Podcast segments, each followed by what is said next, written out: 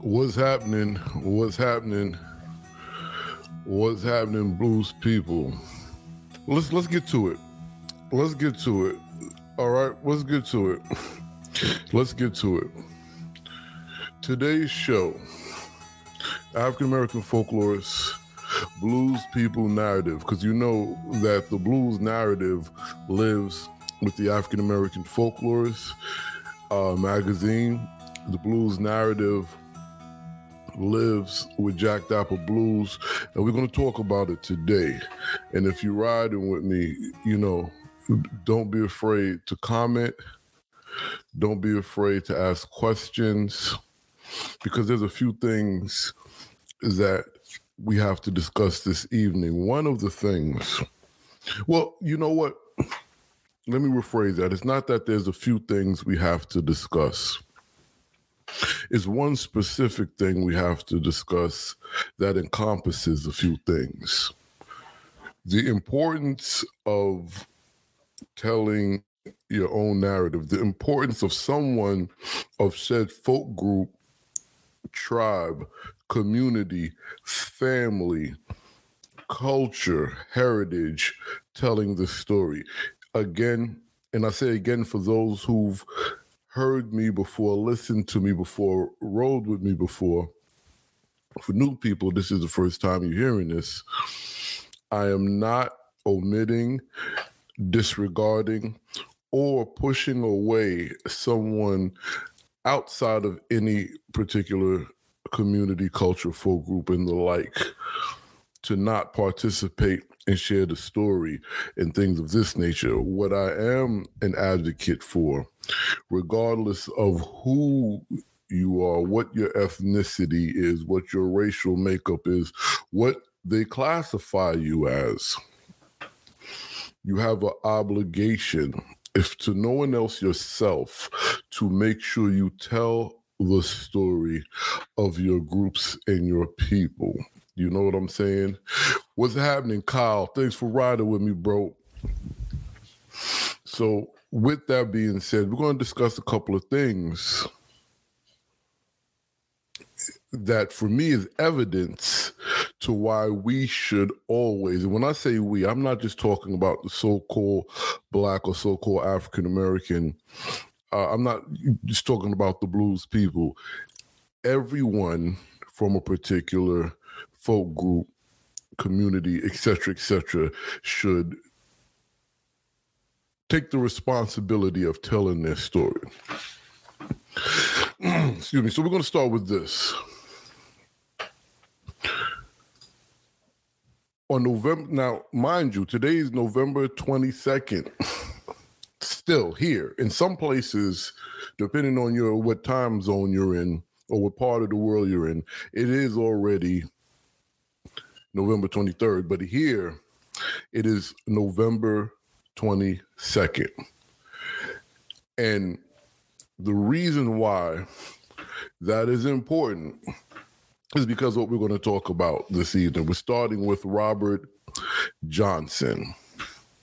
Because as of tomorrow, November 23rd, in 1936, Robert Johnson took part in what's considered the most historic and iconic record session in not only blues history, but American music history.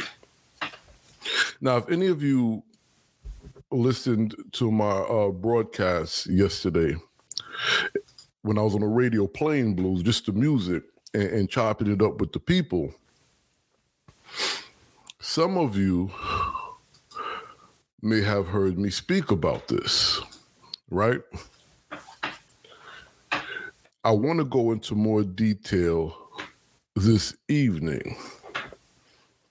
Okay, so now here's an excerpt from a website. I don't even remember what it was because so many people are experts on Robert Johnson. And mind you, I'm going to start it off with this disclaimer.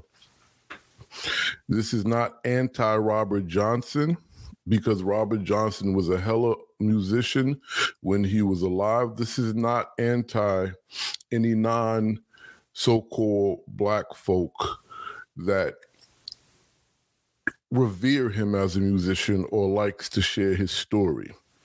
This is just simply why those of the family, community, culture, tribe should always be part when someone is telling the story of someone else or someone else's culture. So it says Robert Johnson's first ever recording section, session took place on November 23rd in 1936 at the Gunter Hotel at 205 East Houston Street in San Antonio, Texas. Voc- Vocalion producer Don Law had booked two adjoining rooms, one for the recording equipment and one for the musicians. Johnson recorded eight tracks during that section, including the classics Sweet Home Chicago, I Believe I'll Dust My Broom, and Terraplane Blues. He got some money for it, okay? Now, here's where it gets a little murky because there's a couple of different stories. One story is that, like, this person, I, I should have took this person's name down so I can um credit him, even though I yeah, I should have done that. But he says that Robert Johnson ended up going to jail and having to call Don Law to get bailed out. There's also stories where Robert Johnson wanted to meet, you know, he hooked up with a chick, called a dude, asked for some money so he can get a room and something to eat, whatever. That's not, well, that is actually some of the point of the story, right? Because what happens is, and this is the hotel that you're looking at, right, where this took place throughout the many years of my research documenting playing blues, talking to blues musicians, blues historians, enthusiasts, purists, and all of the above, throughout the many years of doing this, the one thing that is, uh, how can I say, it's it's it's a thread throughout all of these years, particularly from non-black blues musicians or enthusiasts, historians, and and those who are all of the above. That Robert Johnson's 1936 November 23rd recording, again, like I said at the top of this broadcast, is the most historic that is false on so many levels. Just like the PR stunt of him selling his soul to the devil to have a, a, a phenomenal or, or extraordinary musical talent or gift. Now, as a folklorist and just a person who is inquisitive and likes investig- investigating things, you know, I will I will never say that spirituality, uh, mystics, and and and and religion, black magic, voodoo, witchcraft, Christianity, all these things, you know, uh, what's it, a supernatural, for lack of a better term. They all play part in black tradition. They all play part in the blues. They all play part in pretty much everyone's folklore and culture. So I, I say that to say I'm not saying there is no level of supernatural in these men and women's lives. What I am saying is because someone got and owned the likeness and the music or intellectual property of Robert Johnson, that person is at liberty to perpetuate whatever story he wants. I'm looking around for this book because I was talking to my brother the other day and I was telling him about this dude and I think I took the book out of the room. because I wanted him to get it, to get the book about Lawrence uh, uh, Gerbert, I think his name is Gerbert. Matter of fact, let me take a look right here. You hear me going through my books, and the reason why I'm taking a look over here because, I, like I told anybody who saw any of my other lives, the other live I did the other day, uh, I have the copy of the Journal of American Folklore, which I was honored and blessed to write a couple of pieces in and be written about. But I actually did a book review on this particular piece, and I want to get the name right so you guys know who I'm talking about and why it's important. So, the name of the book, first and foremost, is A Sound History, right?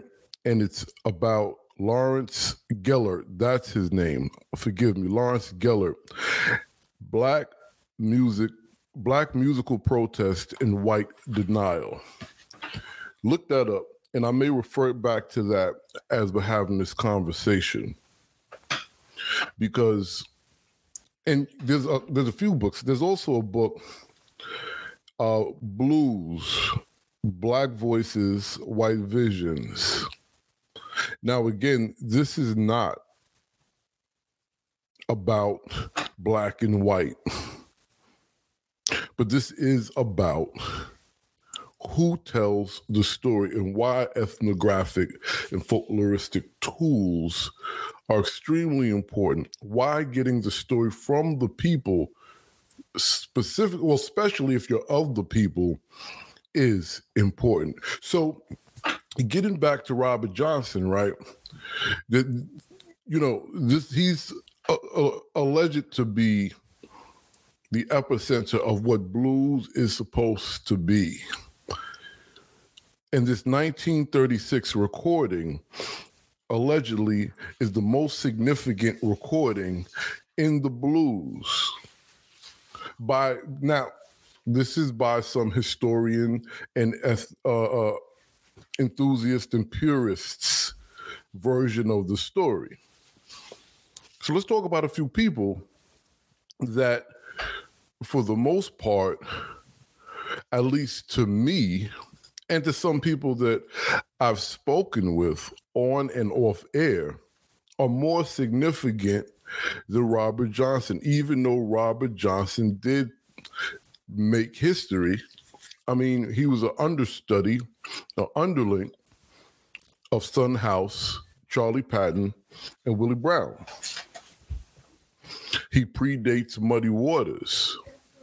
So now we have a situation where Son House, Robert Johnson, and Muddy Waters at, have at least two to four of, if not the same, extremely similar songs, different renditions, started by Son House, picked up by Robert Johnson, and then passed down to Muddy Waters, all coming from Son House. So now what a lot of people revere Son House, and those of you who know me know I'm one of those people who love Son House. But why isn't he getting the same? Uh, how could I put this? Why, why isn't he the face of the blues the way Robert Johnson seems to be? Again, I'm not downplaying Robert Johnson's significant contribution. But if you listen to Walking Blues, if you listen to um, Preaching Blues, Up Jump the Devil, these are these are Son House songs. Outside of Son House, outside of Charlie Patton, we can even not we're not not even um Rube Lacey who put Son House on. Let's talk about it's because the see, but this is what I'm saying this, this is what I'm saying, brother Kyle. They're running a story of selling his soul when Tommy Johnson predates Robert Johnson with this story. Or better yet, the person who I was about to start talking about, Brother Peetie Wheatstraw, William Bunch. Now, hands down, Peetie Wheatstraw, alongside of Memphis Minnie, has the largest musical catalog. Mind you, Peetie Wheatstraw died in 1941. Peetie Wheatstraw died in 1941. Why is that important? Because that is about what four or five years after Robert Johnson made these particular recordings that's been deemed the most significant recordings in blues. Peetie Wheatstraw had been recording way before that. way before that. He died in 1941 when Son House made recordings. And if anybody who listens to Son House, his early work, this dude, this dude was amazing. As was who's this? Sorry, y'all. As was Peetie Wheatstraw, as was Memphis Minnie, as was Mamie Smith, who recorded the first record to go platinum at the turn of the century. What, maybe 1910, maybe 1914, something like this. We're not even thinking about, well, of course, we're not thinking about it because I didn't bring it up yet. Henry Thomas. Why is Henry Thomas important? Henry Thomas recorded, hmm, let's see. Now, you can also go to uh, Spotify, iHeartRadio, Apple iTunes, or just, you know, the website, or even the African American Folklorist newspaper like page to access all of my archived and current podcast interviews and broadcasts where you will hear a series, a, a two, two, three part series podcasts that I uh, produced and worked with Dom Flemons, where we discussed Henry Thomas in in in, in full detail. And Henry Thomas, between the years of 1927 and 1929, recorded at least 25, maybe 27 songs. And if you want to speak in regards of significance, and again, I'm not taking away anything from Robert Johnson because this dude was fierce when it came to being a musician. But Henry Thomas, like Elijah Cox, was a conduit between the old way and the new way, the old music and the current people of the time. Henry Thomas made a significant contribution, not to mention his unorthodox style of play, playing the panpipe while playing.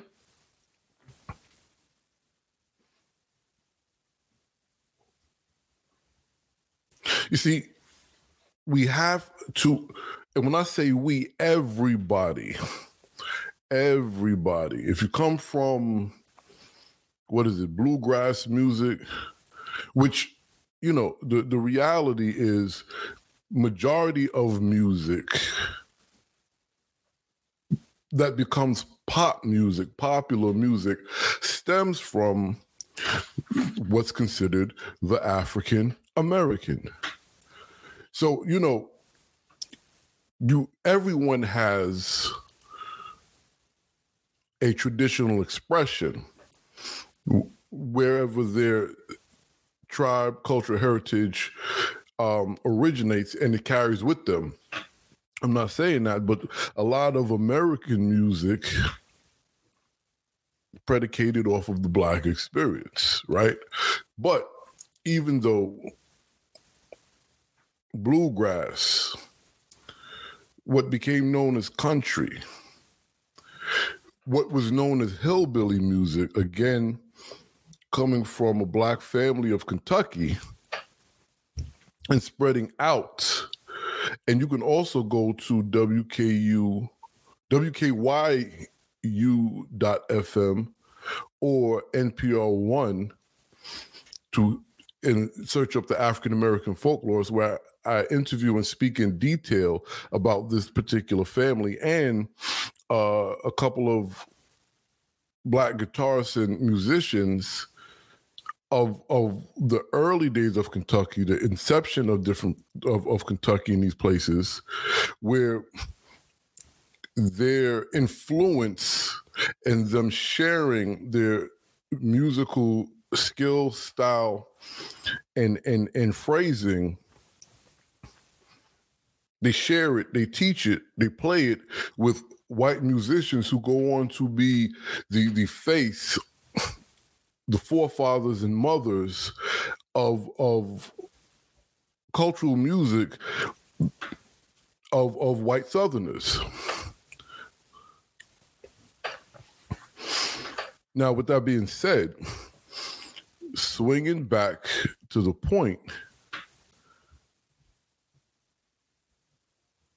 robert well besides robert johnson the, the reason why i brought up that particular particular statement I just said was because it doesn't matter what your ethnicity is. If you're just tuning in, it doesn't matter what your ethnicity is, your tribe, your culture, whatever. You you have to make sure if you don't want to document the story of your people, assist those that are not of your community, of your family, of your lineage, of your tribal expression. Do you understand? Because one, it'll be exploited.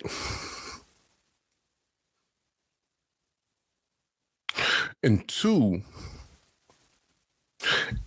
it's not always malicious, but sometimes it is malicious. And when I say malicious, you have to protect the lie. What do I mean by that? Now, I just told you about this book. I told you I was going to get back to the book.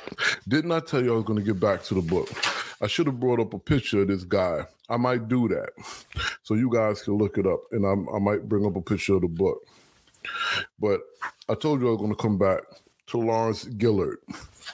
Lawrence Gellert was a, a Hungarian Jewish folklorist. He hated the term folklorist. He hated folklorists. Um, if memory serves me correct, he's out of Bronx. I know he's out of New York, and he ended up going down south.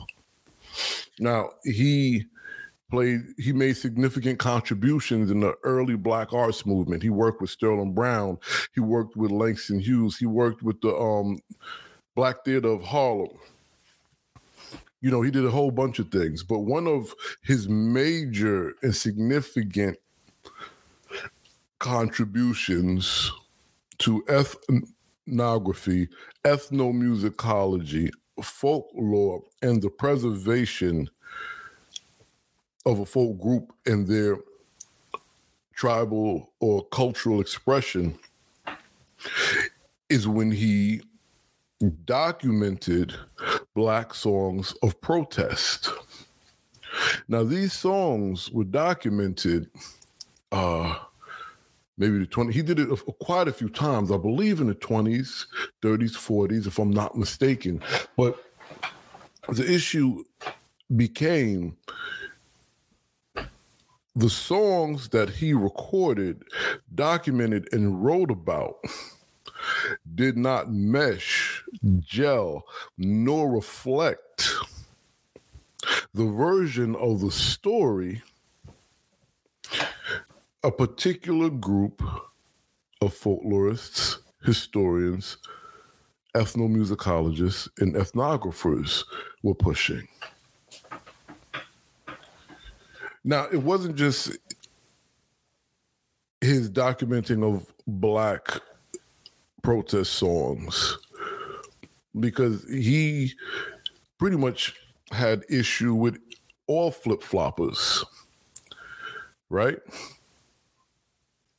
He had issues with all flip floppers, and he speaks about it in detail. But the point was, he was he he was not omitting integrity. He was not omitting what we are supposed to do as folklorists and ethnographers and ethnomusicologists, which is to put the people that we are representing, studying in some cases, and documenting first. He actually did that. And what they did was went on an onslaught of perpetual discrediting of this man's work. Of course, he didn't go for it, but at the same time, he didn't care because he didn't like the bureaucracy of the field.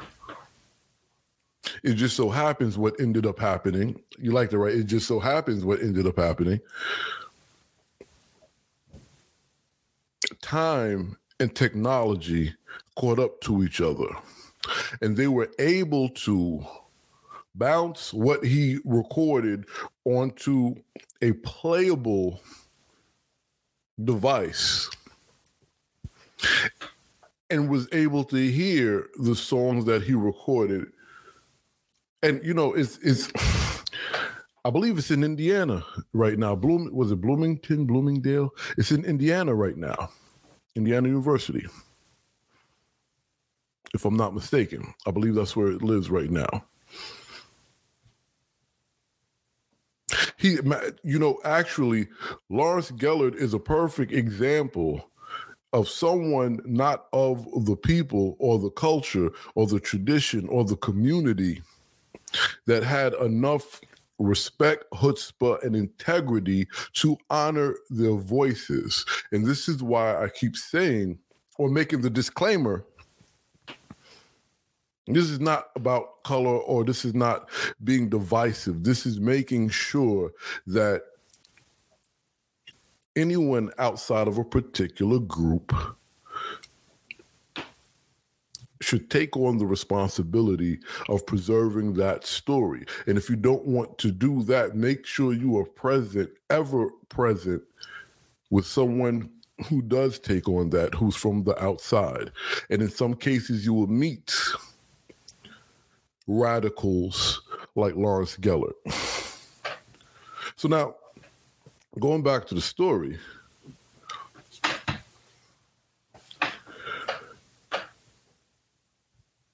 Robert Johnson allegedly has made the most significant recordings in 1936. Now, again, you have to be careful who is telling the story. Son House, who I just brought up and I'm bringing up again. Son House, who again, Robert Johnson was an understudy. And you can go on YouTube. I'm not even going to tell you the story. You you could just go to YouTube, type up the story, and you will hear Son House himself tell the story of his experience with young Robert Johnson.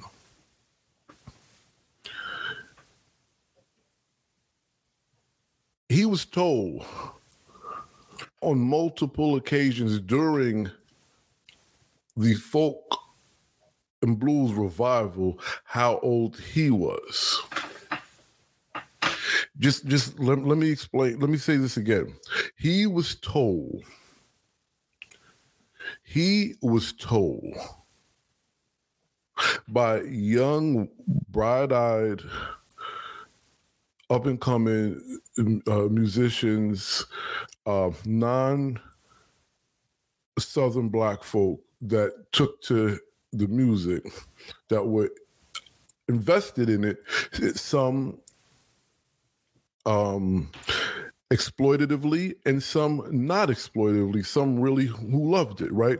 But they were telling him how old he was. And it did not matter how much he refuted this misinformation, they continued to tell him how old he was. Now,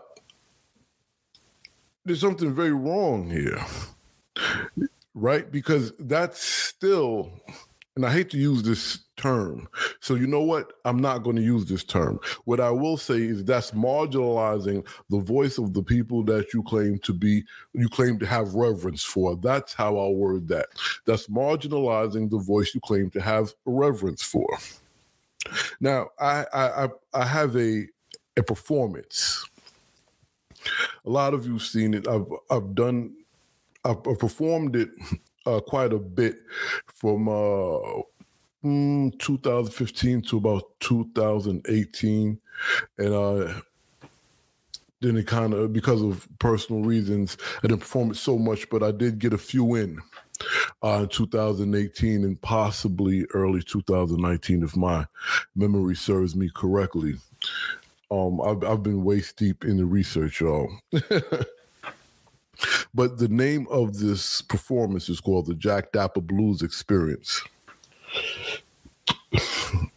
What is original songs with storytelling and the stories of my connection, my family's connection, my lineage connection to the blues, us as blues people. This is the this is pretty much the the on the, the, the start of the blues narrative. Children of the Great Migration, right? I start there's only two covers I do in this entire piece. It's all original songs with stories that weave the songs together and connecting present day blues people with past blues people. And remember, this is interactive. Y'all could chime in. Y'all could chime in and talk and say something, ask a question, or, or, or however you want to do it. So, it's only two songs that I performed that are covers, and both of them are Son House songs that are a cappella, is what people call it now, but call and response, field hollers, right? One is grinning on your face. That's what I open with. And the last song I close well, I don't close with that song actually. Just the last song before my closing song is John the Revelator. I, I close with a black spiritual, a field holler that I wrote with my family. And when they are with me for these performances, they perform the song with me. Right? It, it's called I, you know what? I don't know. What do we call it? Sometimes I call it I've been down, Lord. Sometimes I call it down, Lord. Sometimes I call it help me, help me get on up. Right? What's happening, brother? What's happening? Thank you, sir. Thank you, brother Justin. You know, there's there's different. I call it what what I call it, depending on how we feel at the moment.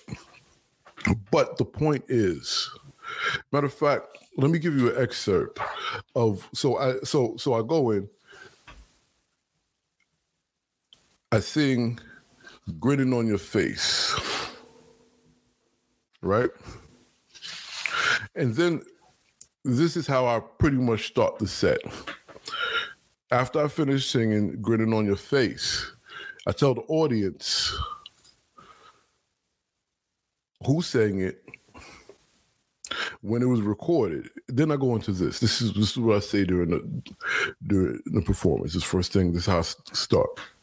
It's been said that Son House's legal document states he was born in 1902. However,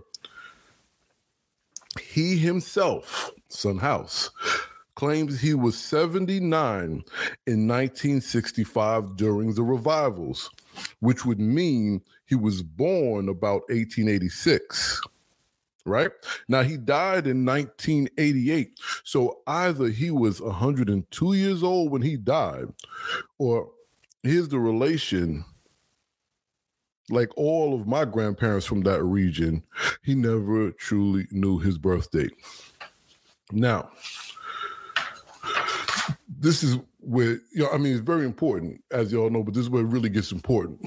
Not that it wasn't before, but this is the doozy. besides the fact that my, my mother's father, my grandpops, knew all these cats coming from my grandparents coming from the region of Natchez and Ammonite, Mississippi, Gloster, and and my father's pops knew uh, the the other cats, you know, because they come from Louisiana, Belle Rose and Gonzales.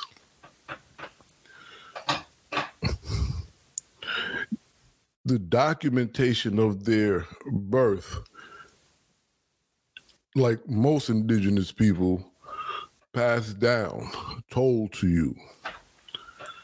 But because of what was happening on the American soil at that time, documentations was being falsified. Now, that's going to be another presentation when I speak about the reclassification of the people of that region. What I will say though, as they continue to tell this man how old he was, as he continued to tell them, that's not how old I am, this is how old I am. There could be a chance they both was wrong. Either way, the people telling him how old they thought he was were the ones in violation. Why is that a problem? Again, going to the root of this podcast.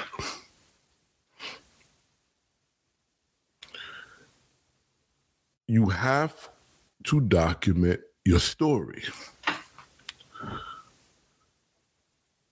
Again, some of these young guys, these young college students that revered these older black musicians, they they weren't. Some of them really just loved the music, loved to be around them, and wanted to learn how to play. Wanted to just be around them. There's nothing wrong with that. Some of them just wanted the document because that that they were able to create an entire industry of ethnomusicology, of ethno, ethnography.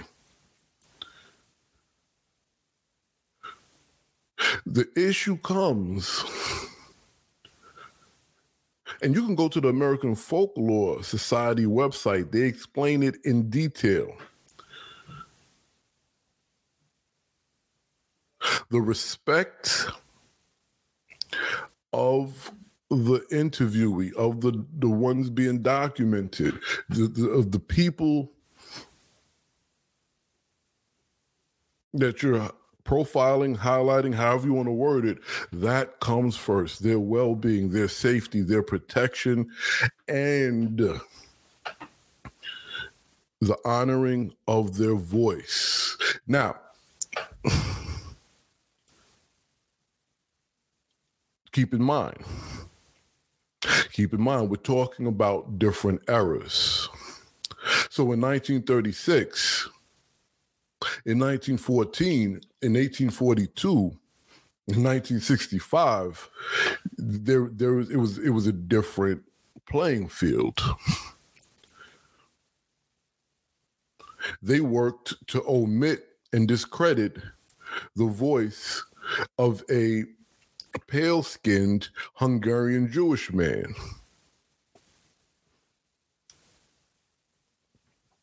So I, I don't find it crazy that they would be telling a black man what they think he needs to be knowing. I, I get it. And this is, again, this is just reality. You understand what I'm saying? This is just reality. This is not a shot.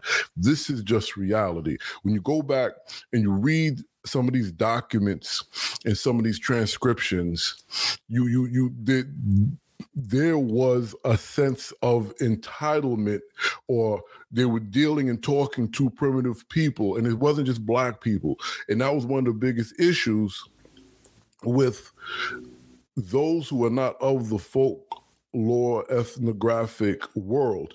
Uh, better yet, that was one of the problems John Wesley Work had with the Lomaxes. He wanted to document the progression of black expression.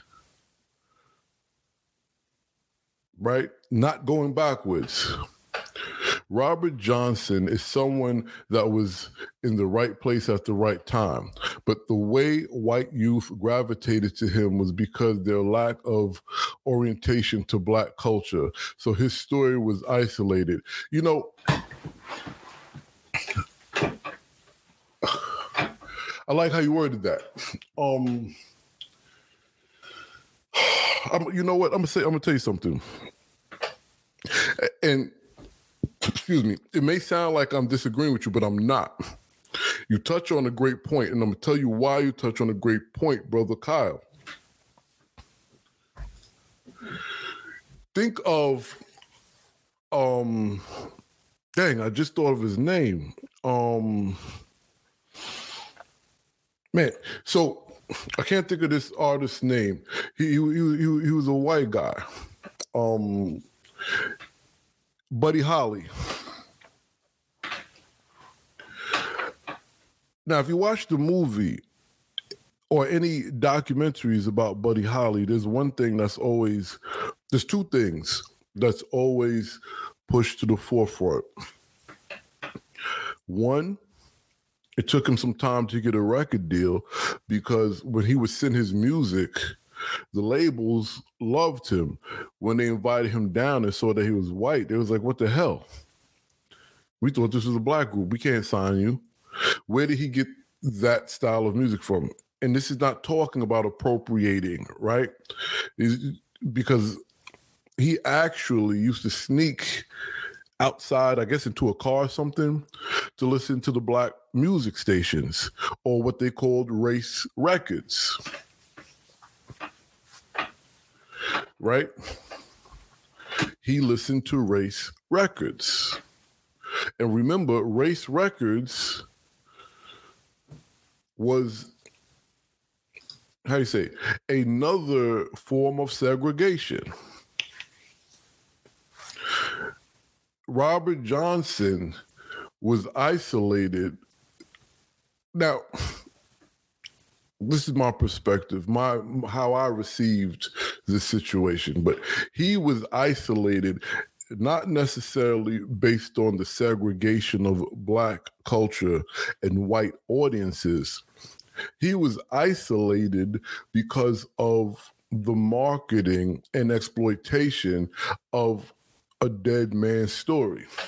And you know something, I hate to say it, but uh, a good buddy of mine, Professor Harp, has been trying to uh, link me with, uh, I believe Miss Ann is her name, uh, Miss Annie, uh, Robert Johnson's relative, who just wrote recently, not just, but recently wrote a book about him and and and kind of correcting or putting in the proper context his story. I need to take a look at that. I really need to take a look at it. I have not. And and I don't disagree with what you're saying because they were able to isolate his story to a particular yes yes so I'm, I'm agreeing with you they were able to isolate his story to a particular group of people making him the the catalyst of of these audiences searching for the blues which is similar to what uh homegirl said in the book um blues Matter of fact, I hate doing it. I read that book so long ago. I use it as an example, but I want to get her name. Uh, I know it's called Black Voices and White Visions, or White Visions and Black Voices. I just want to get her name so y'all know who I'm talking about and what you should be uh, reading. You know, what y'all should what you when I say what you should be reading, when you want to, you know, none of this well, here's a better way of putting it. This is all convoluted, right? It's all convoluted, right? I think it's called the Blues, White Vision, Black Voices. White men's vision, black voices, something like this. If you guys remember, put it in the chat. I'm typing it in my, my computer right now.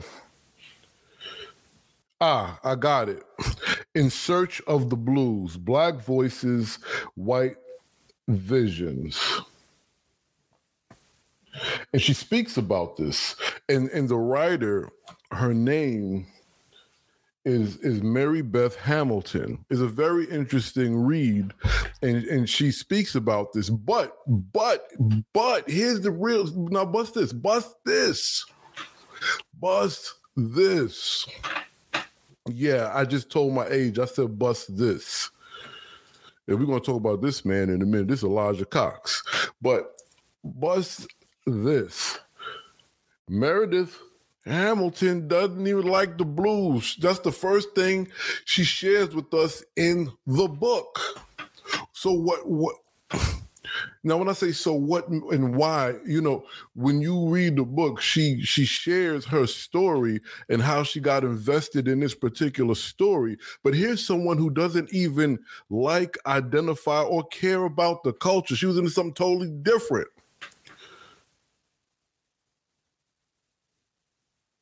right? And and the issue with that is that now everybody doesn't go into something as a as a blank page.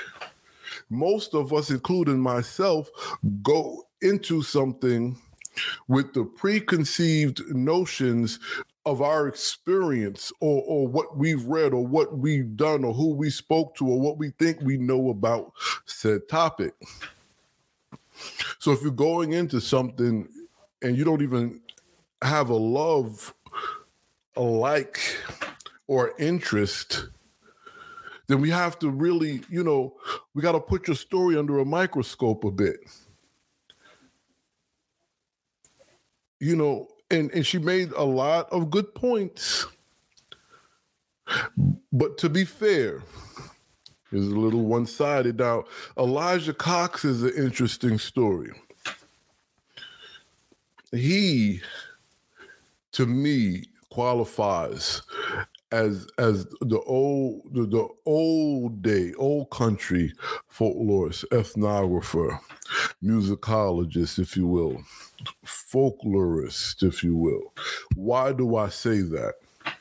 First and foremost, now you can go again to the African American Folklorist website, or you can uh, put in the search African American folklorists in Apple, iTunes, iHeartRadio, Spotify, and you can hear my piece on Elijah Cox.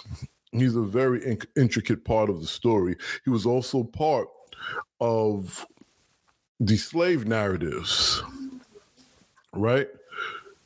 And you, you, most of you know that the blues narrative, as we work this in real time, because I'm still working on it, it is the the baton passed from the slave narratives. So they're born into slavery. We're children of the Great Migration. Okay. Now, with that being said, the irony is Elijah Cox was never a slave. He was born free. He was a Buffalo soldier. He was stationed huh, in San Angelo, Texas.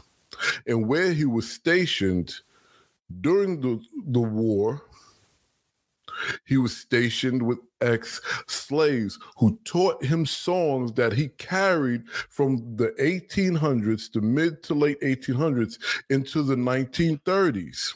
He was interviewed in 1936, if my memory serves me correctly, and he was 93 years old. He, he has, I mean, look, he would be a legitimate source, a credible source. You know, now, again, this is not anti Robert Johnson. This is the narrative that was perpetuated around him that didn't come from his peoples like Johnny Shines, who always, as we say, kept it a buck. Another man, Howlin' Wolf, baby. Now, where do I start?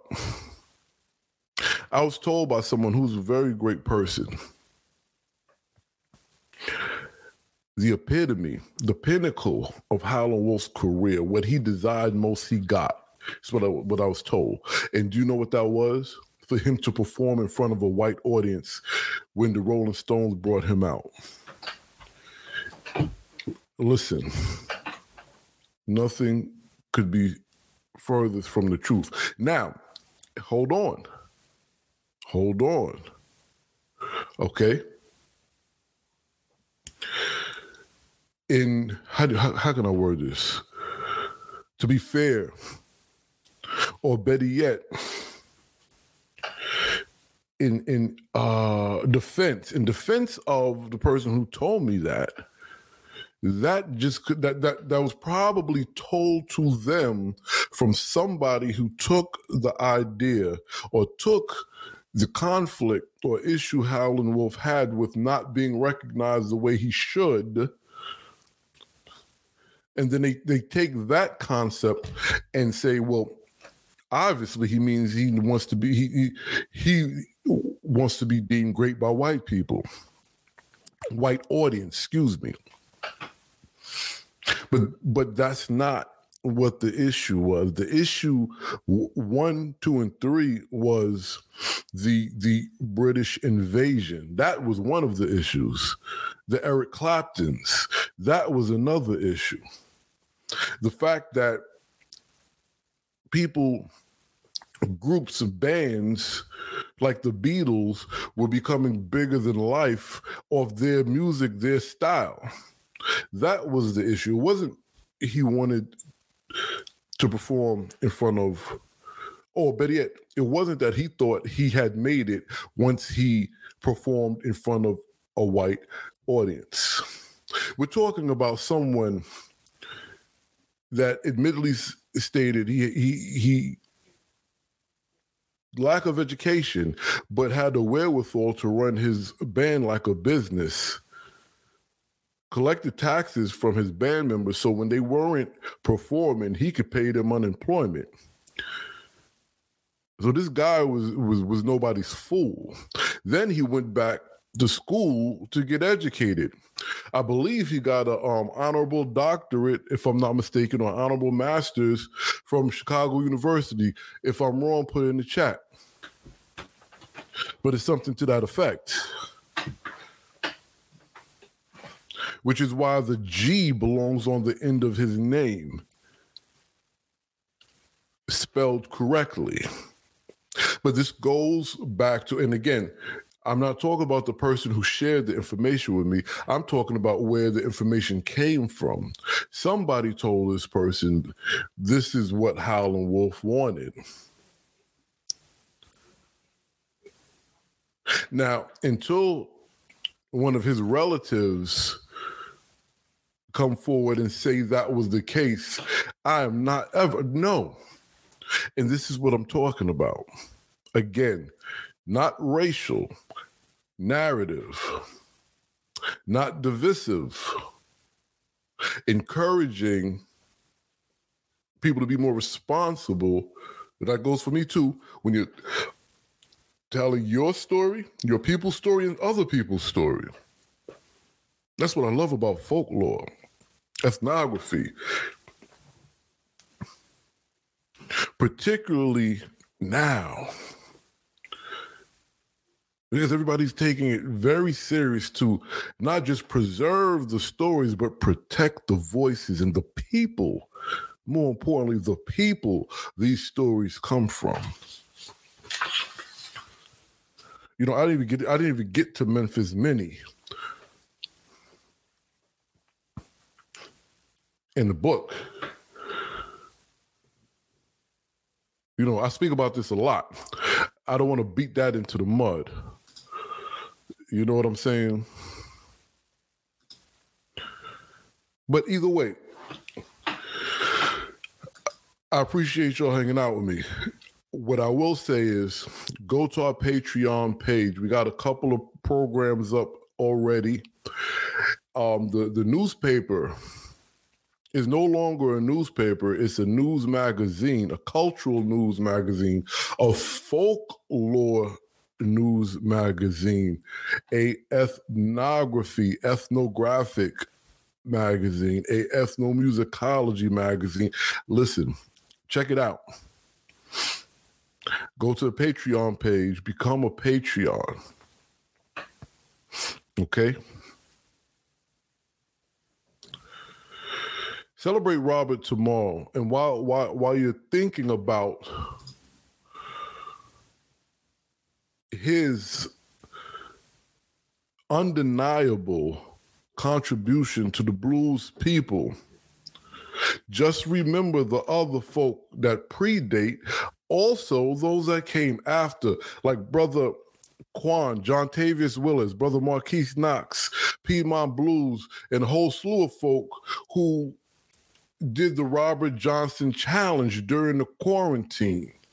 Think about our, our blues folks that are living right now. And and and better yet, don't just think about the musicians, think about the people that is represented in these expressions because the expressions come from the people. That's why I always make the argument blues black spiritual, field holler, prison work songs. These is the did I say black spirituals? Okay. Hip hop, rap. These are the closest things to the the the the dictionary definition or, or the fundamental definition of what folk music is. Y'all have a good night. I'm about to go sit down with my family. They probably ate already. If they didn't, I'm gonna go eat with my family. I'll be speaking with y'all soon. If you have anything y'all want me to address or you want to talk about or or whatever, just shoot, you know, shoot the email. Make sure you follow the African American Folklorist newspaper on Twitter. Follow Jack Dapper, Jack Dapper Blues on Twitter, Instagram. Um, do I have yeah, yeah, yeah, yeah, yeah. And just just jump on this, but but make sure y'all jump on the the news magazine. We we we refaced it, rebranded it, same thing, just just more upscale. Great, great, great content. Because the whole purpose is tell the story, encourage the people to tell their story, and have a place for everybody to be able to present and have their story lives. Y'all be cool.